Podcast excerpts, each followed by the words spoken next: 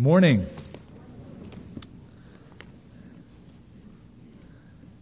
Show of hands this morning. How many of you are parents? Raise your hands. Thank you. How many uh, are not parents but plan one day to be? Raise your hands. Some of you are tentative, I see on that. How many of you have ever had parents? Raise your hand. How many of you are single? Just out of curiosity, raise your hands up high. Okay, keep them up. Now look around quickly. Those with your hands raised. I've done my part in your dating relationship. Our text this morning is in 1 Samuel chapter 1. We're continuing a series called Movers and Shakers, based on the influence of those figures who influenced the nation of Israel in their formative kingdom years. We introduced it last week by saying principally we're going to look at the lives of Samuel, the prophet, Saul, the politician, and David, the poet. But we began, as the story began, with a woman named Hannah. And we continue that story this morning in a message called A Child on Loan to God. Now, I don't stand before you this morning as an expert in parenting. I have never found one yet anyway. I am not one. First of all, because I'm in the process of parenting. It's not over yet in our lives. We're still in that process. Second, I only have one child. And some of you could tell me a thing or two. You have a brood of them. And third, because my son's opinion of my parenting changes from day to day. One day I'm the greatest dad who walked the face of the earth. Another day it's like, you are not cool, dad. But I've always believed that our children's opinions of us in their younger years are not as important as what their opinion will be once they're raised as adults. I found a little story I want to begin with. It's a legend about our first parent, God, raising his first two kids, Adam and Eve. It is simply a legend, just a fable, a story, but it's, it's not like or unlike our own experience as parents. It says, after creating heaven and earth, God created Adam and Eve. And the first thing he said to them was, don't. Don't what? Adam replied. Don't eat the forbidden fruit, God said. Forbidden fruit? We got forbidden fruit? Hey Eve, we got forbidden fruit. No way, said Eve. Yes, way. Don't eat that fruit, said God. Why? Because I'm your creator and I said so, said God, wondering why he hadn't stopped after making elephants. Just a few minutes later, God saw the kids taking an apple break and was angry. Didn't I tell you not to eat that fruit? The first parent said. Uh huh, Adam replied. Then why did you? said God. I don't know, Eve answered. She started it, Adam said. Did not, did so, did not. Having had it with the two of them, God's punishment was that Adam and Eve should have their own children.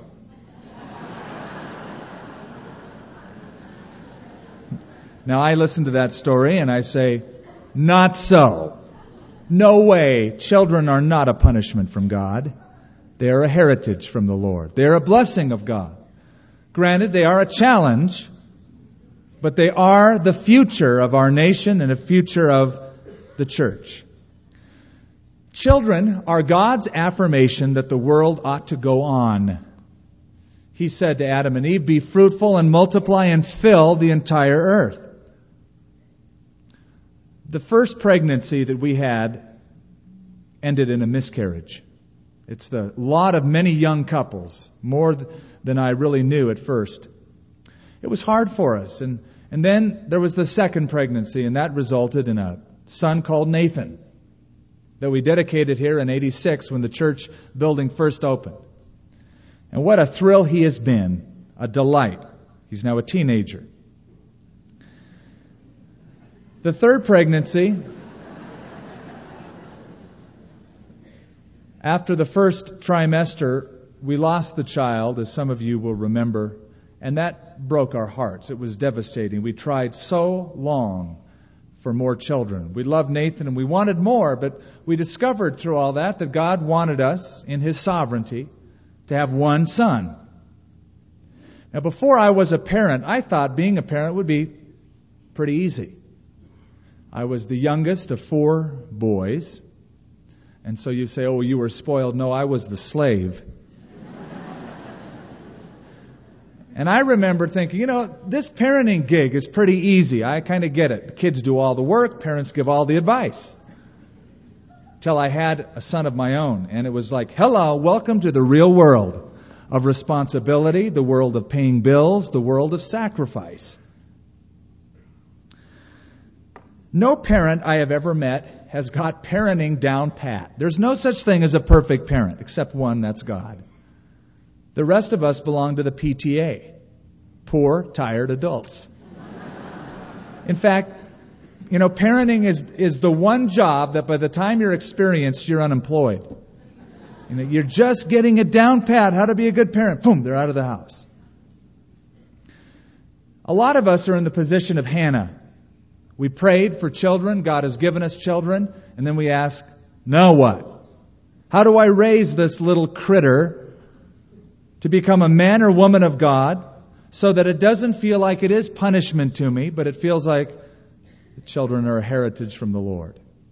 There's three words that bring out three activities in our text that describe the parenting of Elkanah and Hannah toward their son Samuel. The first is worshiping. Second, nurturing. Third, launching. Those three words, those three activities we look at this morning. Now, I recognize that some of you are single and you're going, oh, couldn't we have another message? Why parenting? Why not? One day you will be one, and you'll wish you'd remember every word of this message. Uh, some of you have been there and done that. You have raised your children, you have grandchildren. Let me just say that I hope this would reinforce some things in your own life because we need your mentorship among younger couples. We really need parents who have been there and done that to tell us young upstarts, some of us at least, the way it's done, the way it's done right. With that in mind, I draw your attention back to verse 17 where if you remember last week we left off with Hannah crying before God. She was barren and she prayed that she could have a child. Eli the high priest thought she was drunk. She was not, and she describes that here. Verse 17, Eli answered and said, Go in peace. The God of Israel grant your petition which you have asked of him. And she said, Let your maidservant find favor in your sight. So the woman went her way and ate, and her face was no longer sad. The high priest saw her and said, Well, listen, God bless you. I hope you get what you asked for. Then, verse 19. Then they arose early in the morning and worshiped before the Lord and returned and came to their house at Ramah. And Elkanah knew Hannah, his wife, and the Lord remembered her. Worshipping is the first activity in parenting I want to talk about. Worship is the center of our home. We have made it so we have as a joint covenant, my wife and I said, God will be at the center of this house. And we didn't make that decision after we had kids, before. Before we even got married, we decided God was going to be the center of our lives, and when we got married, He'd be the center of our home. So that our house revolves around worship. Worship determines our activities, determines which movies we see, what our schedule will be like during the week, what friends we have, etc. We want our son to grow up worshiping God. We don't want him growing up worshiping money or status or fame or pleasure or toys or entertainment, but God. So often, in the morning, we're up way before Nathan. I think every morning. We'll go downstairs, and by the time Nathan comes downstairs and wipes the sleep out of his eyes, he'll see one of us or both of us sitting in a chair with our Bible open, having devotions or praying. That's what he sees a lot. And he'll come down and we'll ask him to join us, and we'll ask him to give input, and sometimes he'll give us a Bible study that actually is quite good. But he's learning that worship is to be the center of our house. However, as parents, you can never pass that on unless you have it. Because you can't pass on what you don't have, right? Paul wrote to Timothy and said, The hard-working farmer must first partake of the fruit himself. He eats it first, he enjoys it first, then he has it to pass on. And so it is with parenting. Notice something though in verse 19. It says, Then they arose early in the morning and worshiped before the Lord, and they returned and came to their house. When did they worship? Was it after they found out she was pregnant? No, way before. In fact, the, the day after the nightly episode that she had of anguish, crying out before the Lord, God, please give me a son. Just, just do it. Not having yet that prayer answered, they wake up the next morning and they worship. The Hebrew word shacha, to bow down and pay homage to. It suggests a heartfelt submission of their lives. But what I want you to notice, and let's zero in a little closer on it. She worships God not because God answers her prayer, but way before there was any indication that she would get what she asked for. In fact, verse 20 suggests a long time before. It says, in the process of time, they had a child. It was a long time before her prayer was answered that they worshiped God. Which brings us to the very heart of what worship is. This is worship. We don't worship based upon God giving us everything we ask for, but we worship God because He's God. The very word worship in our English language comes from an old Anglo Saxon word that has two words put together worth ship, or literally worth spis, they used to say. It's the state of worth it's the declaration of value. When we worship God, we are simply stating, God, you are valuable to me. You are worth the honor that I'm giving to you. We worship Him. Whether we ask God for something and He gives it to us or He says no, God's still worthy of worship. James Hewitt, in one of his books, describes a scene that he encountered at a church in Connecticut. He was there for a Sunday worship service, like this. It was a liturgical service. The church knelt down and they sang the Hallelujah chorus. He noticed out of the corner of his eye a, a woman with her hands raised in worship. What was unusual is that her hands were twisted, contorted. She obviously had advanced stages of arthritis. Next to her were crutches. And there was that visual a contorted, arthritic woman lifting her bent arms in worship. And he thought, My Lord, what causes Christians to sing hallelujah in that condition? What's the answer? God's worthy is the answer.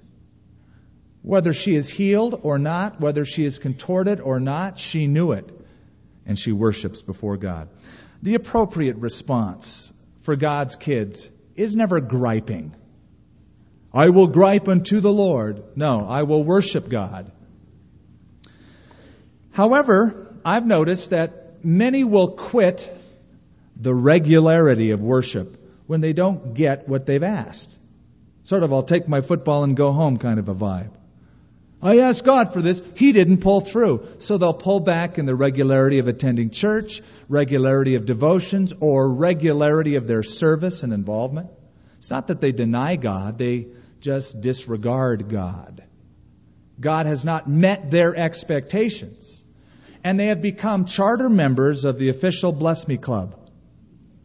That's, that's what they're in for. They're in it for themselves. Bless me, God. It's almost like, and they never state this, but they live this way. Tell you what, God, you bless me real good, and I'll bless your holy name. Deal? No deal. They don't get it. We worship not because he's Santa Claus, but because he's God Almighty. And he's always worthy of our praise. The point I want to make here is that Samuel had parents who worshiped God as a lifestyle, not as a liturgy. And that shaped, it molded Samuel's early life. Parents that worship God regularly.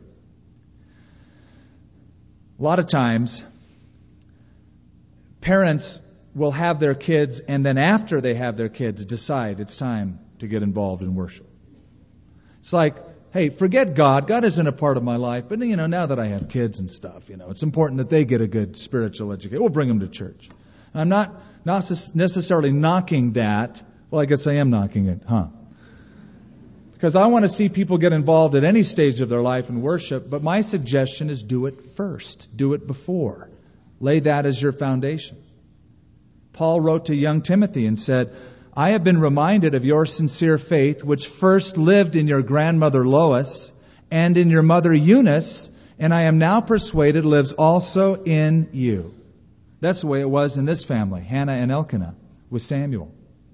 I can't help but believe that the revival in Israel didn't start with Samuel, but started with Samuel's mom and dad, who brought Samuel up in this atmosphere of worship. That's why whenever we dedicate children at our services, we not only pray for the child, but we often pray for the parents. They need to be dedicated to God before that kid's ever going to be dedicated. You can't pass on what you don't have. Well, they had it, and they gave it. There were four scholars that were speaking about Bible translations, and you know, scholars love to argue the fine points of theology, and they were discussing various Bible translation, which one is the best. And one guy said, You know, the old King James is the best translation ever. Nothing comes close to the majestic style of the old King James. And the second scholar said, Well, I appreciate the legacy of the old King James, but I, I, prefer the NIV. It's contemporary, it connects, it's got a lower reading level for most people. I love it. The third one said, Oh, no, no, no, no. The New American Standard Version is the most accurate to the Greek syntax of any translation. Well, they were arguing, and the fourth one chimed in and said, You know, I've always liked my parents' translation the best.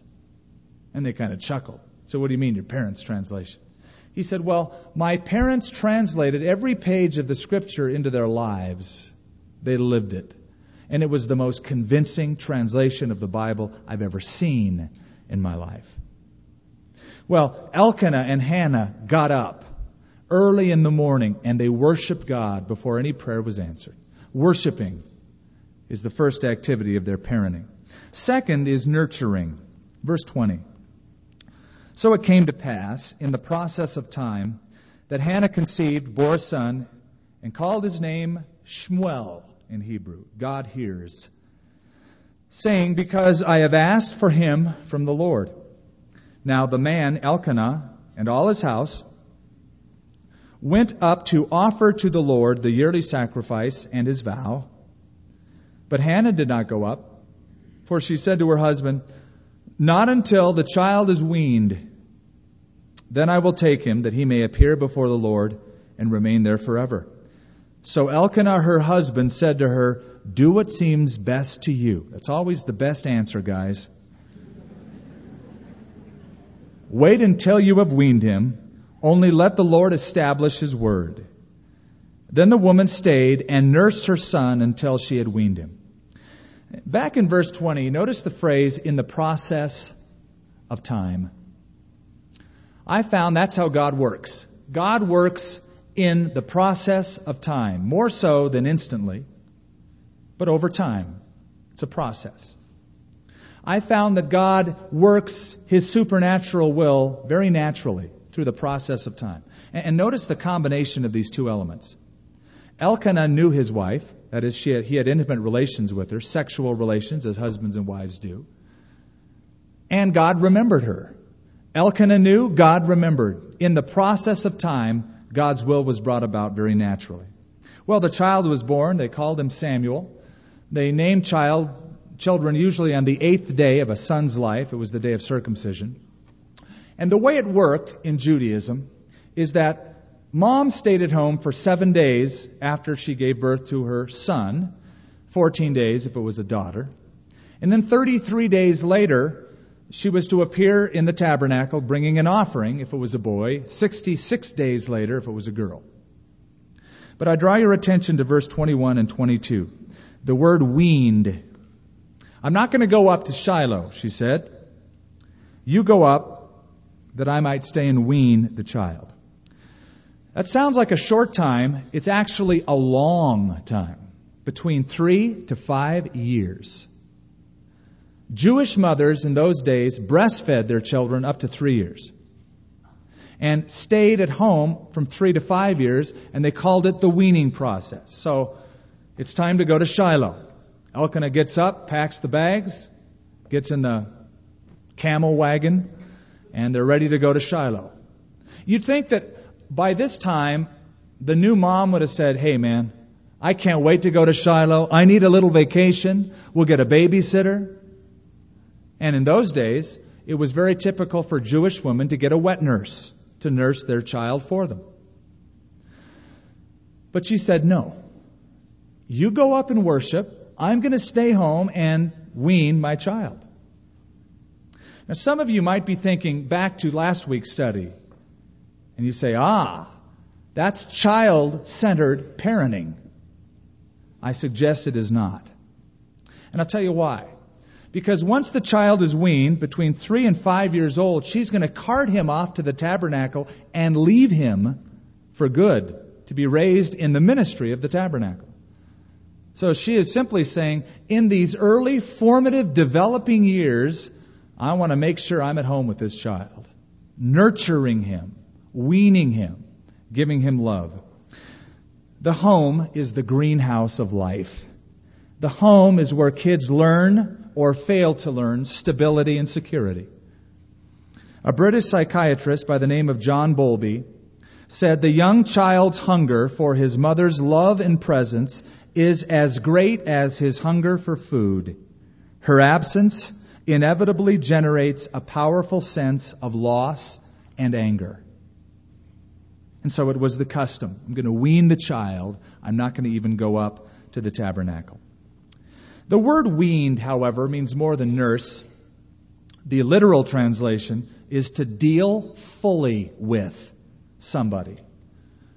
You go up, I'll stay home and deal fully with this young child. It suggests spiritual training in the original. Spiritual principles being passed on. Once again, Paul noted that Timothy, he said, from infancy you have known the Holy Scriptures. You know, Jewish kids were weaned on the Bible. I mean, they got it every single day at mom and dad's knee. And it was given to them young, and the training was very intense. Listen to this quote from Rabbi Judah ben Tima. He said, Boys should learn scripture at age five. They should learn the Mishnah, that's the oral law of the Jews, at age 10. They should learn to fulfill the law at age 13, and they should study the Talmud. That's all of the volumes of commentary at age 15. That's starting them young, man, and intense. And usually mom was the one that gave the early learning in the scriptures. The Jews had a great proverb. They said, God couldn't be everywhere, so he created mothers Of course, God is everywhere, but He did create mothers and gave them and dads the responsibility of training kids. Now, it's not all the mother. In verse 23, notice that Elkanah says, Let the Lord establish His word. You see, both parents were in agreement of this. Great, fine, you stay home, and may God establish His word. They both agreed on this method of nurturing. And by the way, it is the parent's responsibility. If you're a parent, you probably memorized by now Deuteronomy chapter 6. It says to moms and dads, here you are, you've got the law, you've got my covenant, my principles. Now impress them on your children. And talk about them when you get up in the morning, when you sit down during the day, when you walk out the door, when you come in. Impress these truths upon the hearts of your children. Did you know that a father's worth among the Jewish community was judged by the kinds of kids that he raised. That's how they gauged his life. What kind of a man is he? Well, let's see how his kids turn out. Charles Spurgeon beautifully said, Before a child reaches seven, teach him all the way to heaven. Better yet, the work will thrive if he learns before he's five. Francis Xavier in the 1500s boldly stated, Give me the children till they're seven, and anyone can have them after that. He knew that those first years, formidable years of training, were of utmost importance in the future of that child. As you know, most decisions for Jesus Christ are made when children are very young, and parents ought to encourage that. Charles Spurgeon was converted at 12 years of age, started preaching as a teenager. I'd love to have heard that first sermon. Polycarp, one of the early church martyrs, was converted at nine years of age. Jonathan Edwards, one of the great intellects of the American pulpit, saved at seven. Count Zinzendorf, if you've never heard of him, you ought to be familiar with him. He started the great mission movement among the Moravians. Converted at age four, and he signed a covenant, probably just scribbled. And he uttered this prayer Dear Savior, do thou be mine, and I will be thine. Four years old. Nurturing does that. If I were to sum up what I see in these verses, number one, nurturing involves concentrated time with your kids. Concentrated time. I don't buy the quality versus quantity myth. It takes concentrated time to nurture kids. Period. That's how it works. We've got a window of time with our children. My son's 13. There was a time when dad was like, wow. Now his peers probably exert a lot more influence than his parents. So the window of time is early. Second, nurturing involves spiritual training. And that's my responsibility. I never say it's the church's responsibility to teach my kids the Bible. No, it's not. It's parents' responsibility. Church has them, what, 52 hours a year if you go every Sunday? You've got them all day long, maybe, or hours each night. Somebody once said, an ounce of parent is worth a pound of clergy. I like that. Third, nurturing involves being in the home. She stayed home. You go to the tabernacle, you do your deal. The first few years, I'm going to be in the home training these kids, this child, Samuel. I was looking around my living room yesterday where we usually have our devotions, our family room, and just thinking of all the lessons we've talked about with Nathan there. Hoping that he's going to remember back to that living room when we talk about these things when he was just a young kid. And then I've set aside certain nights when I can, just hangout nights with my son. And he knows that these are nights when he can bring up any topic. And dad's not going to ask him, well, why do you think that way? Well, where'd you learn that? We're just going to talk about what's on his heart. I'm not going to push his buttons. We're going to discuss and bring in the Bible and have a friendly conversation. And he opens up during those times. But it takes that time being in the home. I have never yet found a parent who has bemoaned the nurturing process. Have you? Have you ever heard of a parent when life's all done. They've raised their kids. Say, man, I only regret spending, I spent so much time with my kids. I trained them in the Bible so much. I really regret that. Never have I found that to be true. Now I know there are sacrifices. Children come into our lives and before we were jet setting around, we could maintain our own schedule. And now it's diaper after diaper and life drags on or we pull peanut butter out of their hair, or find dead frogs in their pockets, or things like that. But I'll tell you what, it's worth it because it's easier and better to build boys than it is to repair men. And I think our society has found that out. Socrates used to say that he wondered how men were so careful in training their colts, but so indifferent to training their kids. They give so much time to their work, training their colts to farm, but their family went haywire. Don't let it happen. Even if you're charter members of the PTA, don't let it happen. Train up, Proverbs 22 says. Train up a child in the way that he should go. When he's old, he won't depart from it. We've all heard that. The old Jewish sages used to retranslate that verse this way If you don't teach the ox to plow when he's young, you'll find it hard to teach him when he's fully grown. Train him young. Worshipping, nurturing. Brings us to the third activity of their parenting the launch. Launching, verse 24. And when she had weaned him, picture a kid of about five years of age, probably, she took him with her, with three bulls, one ephah of flour, a skin of wine, and brought him to the house of the Lord in Shiloh. And the child was young.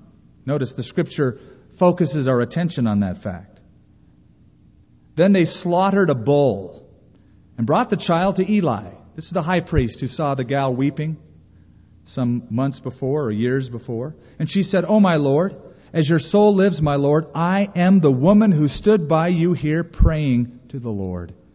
For this child I prayed, and the Lord has granted me my petition which I've asked of him. Therefore, I also have lent him to the Lord. As long as he lives, he shall be lent to the Lord.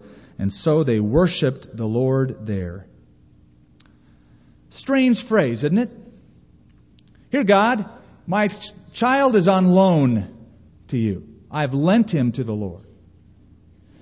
That word literally means an irrevocable giving over to God.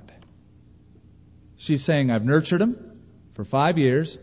Now I'm going to leave him with you. Here, you take him and raise him in the tabernacle to be a prophet of God. I told God if he'd give me a son, I'd lend him to him. So, here. Five years old, leaving home. You say, oh man, that's way too young.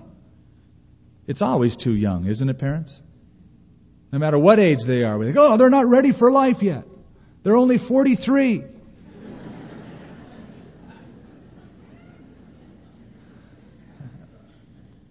Just to give you a little background, maybe to ease your conscience on this leaving a kid at five years of age, there really was no specified adolescent period in those days. Child grew up, was taught the scripture, and taught to accept responsibility early. In fact, there was a ritual, that's still in place today, that at age 12 and 13, for girls and boys respectively, there was the bat mitzvah and the bar mitzvah. They became a child of the commandment, adult members of the community of faith. And at those ages, they were basically told, you are responsible now for your own actions before God. If you sin, it's between you and God. If you don't, it's between you and God. But you are now responsible in the community of faith. Charles Spurgeon said, A child of five, if properly instructed, can as truly believe and be regenerated as an adult. Now, my point in all this, this launching, is uh, get away for just a moment from the emotion of leaving a child at five and get to the goal of the parents. What is the goal of Elkanah and Hannah for Samuel? It's to serve God. The one goal they have had in the worshiping and the nurturing is to see that kid launched out and not necessarily attend the best schools or have a high income base with disposable income or live close enough to home so that we can see you every weekend. Their goal was that the child would serve God, whatever God's will was. And that is the most admirable goal of any parent. I want you to turn to Psalm 127. We'll close with this. Psalm 127. We've alluded to it last week and this week. It's only five verses. I think we can make it through. Unless the Lord builds the house, they labor in vain who build it. Unless the Lord guards the city, the watchman stays awake in vain. Who's the center of that home? God. Worship, once again. It's, in, it's vain for you to rise up early, to sit up late, to eat the bread of sorrows, for he gives his beloved sleep. Behold, children are a heritage from the Lord, not an inconvenience, not a tax burden, not a time demander, but a heritage from the Lord. The fruit of the womb is a reward. Now, some parents uh, question the heritage thing from time to time. Uh, there are episodes in your child's life, especially say the teenage years, you're trying to think, heritage, I don't know about this. Or maybe babies when they're demanding constant attention. Somebody once described a baby as a digestive apparatus with a loud noise at one end and no responsibility at the other end. But I like what one author said. All husbands and wives borrow their children. Our children are not our own. Our children belong to God. He's loaned them to us for a season. Most marriages contain these borrowed jewels. They're not ours to keep, but to rear. They're not given for us to mold into our image. They are not given so that we can force them to fulfill our lives and thus in some way cancel our failures. They are not tools to be used, they are souls to be loved. Parents, your kids are the only things you can ever take to heaven. Nothing else you could take to heaven. The only earthly possessions you could ever take into God's kingdom will be your kids. Notice the next verse in Psalm 127. Like arrows in the hand of a warrior are the children of one's youth. So they're not just a heritage, they're not just a reward, they're like arrows. We need to point them in the right direction then. That's the idea of this psalm. Parents hold the bow, and they place their children in the bow to launch them in the direction God wants for their lives. That means the parents need to study their children enough to know their propensities, their likes, their dislikes, how God made them, their gifts and talents, and launch them out there toward the target that God has set. The launch. How do we do that? Well, you'll be familiar with 1 Corinthians 13 13. Now abide these three faith, hope, and love, and the greatest of these is love. I think if you just take those as sort of your basic template, that'll help you aim the child to launch them. First of all, faith. If you have the faith in God that Elkanah and Hannah did before they had children, then you pass on that faith. That faith and trust in Jesus Christ. You've walked that road, you pass on that faith. It's the best gift possible. I've led thousands of people to receive Jesus Christ, and it's been great, but I'll tell you what, None of those times have been as great as the time my son sat next to me in our car and said, Daddy, I want to pray to receive Christ. And I pulled over and we prayed on the side of the road. That was epic. Pass the faith on. Faith, hope. Parents, you, you need to build hope into children. Because this world will suck them dry of hope. Just takes a f- couple years. Go to school and they're not worried about what tennis shoes they have as much these days as about are they going to get shot when they go to school. And there's enough hopelessness in our world that parents need to say, hey, I've walked this road before. You're going to make it. God has a plan for your life. Let's discover what that is. Build that into them. One of the messages I'm trying to reinforce in my son Nathan's life is the fact that though I'm his father, it's very temporary. One of these days I'm going to pass from the scene of responsibility and perhaps from the scene altogether, but that he has another father, a heavenly father, who will be in charge of him, just like he's my heavenly father, he'll be your heavenly father and guides you through this life. I want to give him hope. And then third, love. Boy, don't kids need unconditional love? A lot, constantly affirmed. They need to hear, Your mom and I have always loved you. We love you so much now, and we will always love you no matter what. And that needs to be reaffirmed constantly. Worship and nurture all toward the launch. And then we launch them. Some of you have done that. And you've launched them out and you've gone like this. Lord, I just pray they don't splat. I hope they hit the target. They're in your hands now, Lord. You direct them, you guide them. But the children come into our lives, and it's a countdown. Ten, nine, eight, seven. Forgive me, I'm just like this. but it seems like it goes that fast. It's boom, it's over. And they're launched. And where they land depends a lot on how we've worshiped and how we've nurtured.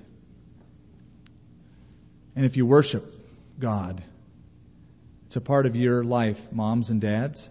It'll be a part of their lives. They'll see it. It'll be modeled for them. It's a great way to mold the early years and the nurturing. And you'll find that you'll be able to look back and say, parenting wasn't punishment from God. It was awesome. It was glorious. Now, I don't want to press this too far, but I see something in these three points that I've given you this morning, and I noticed it just yesterday. We have worshiping, we have nurturing, and we have launching.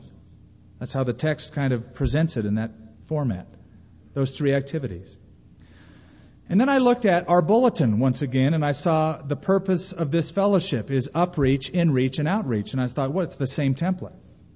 Worship is upreach, our relationship to God. Everything depends upon do we have one or do we not.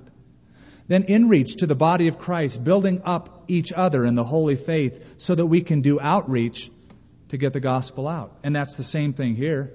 Upreach, their worship. Inreach, their nurturing into this child's life and then outreach, the launch, serve God to reach the world. So, parents, how about if you see your children as ways to reach the world? And one day when you, your child says, Mom and Dad, I'm going to go to India, I'm going to go to Africa, I'm going to serve the Lord. Don't go, No! We wanted you to be a lawyer in Manhattan. Rejoice for the target that God has set. Father, we pray that we would see children as those wonderful people that you have loaned to us to nurture, to rear, to fulfill your will, and then to launch them out, that they might be men and women who serve you and build up the kingdom. Lord, whether we have children or not this morning, or whether it's been there and done that, some of us have raised kids and have grandkids. Still, we're called to worship you, and what an example that is to other people. Still, still, we're called to nurture those who are in our lives and nurture the body of Christ.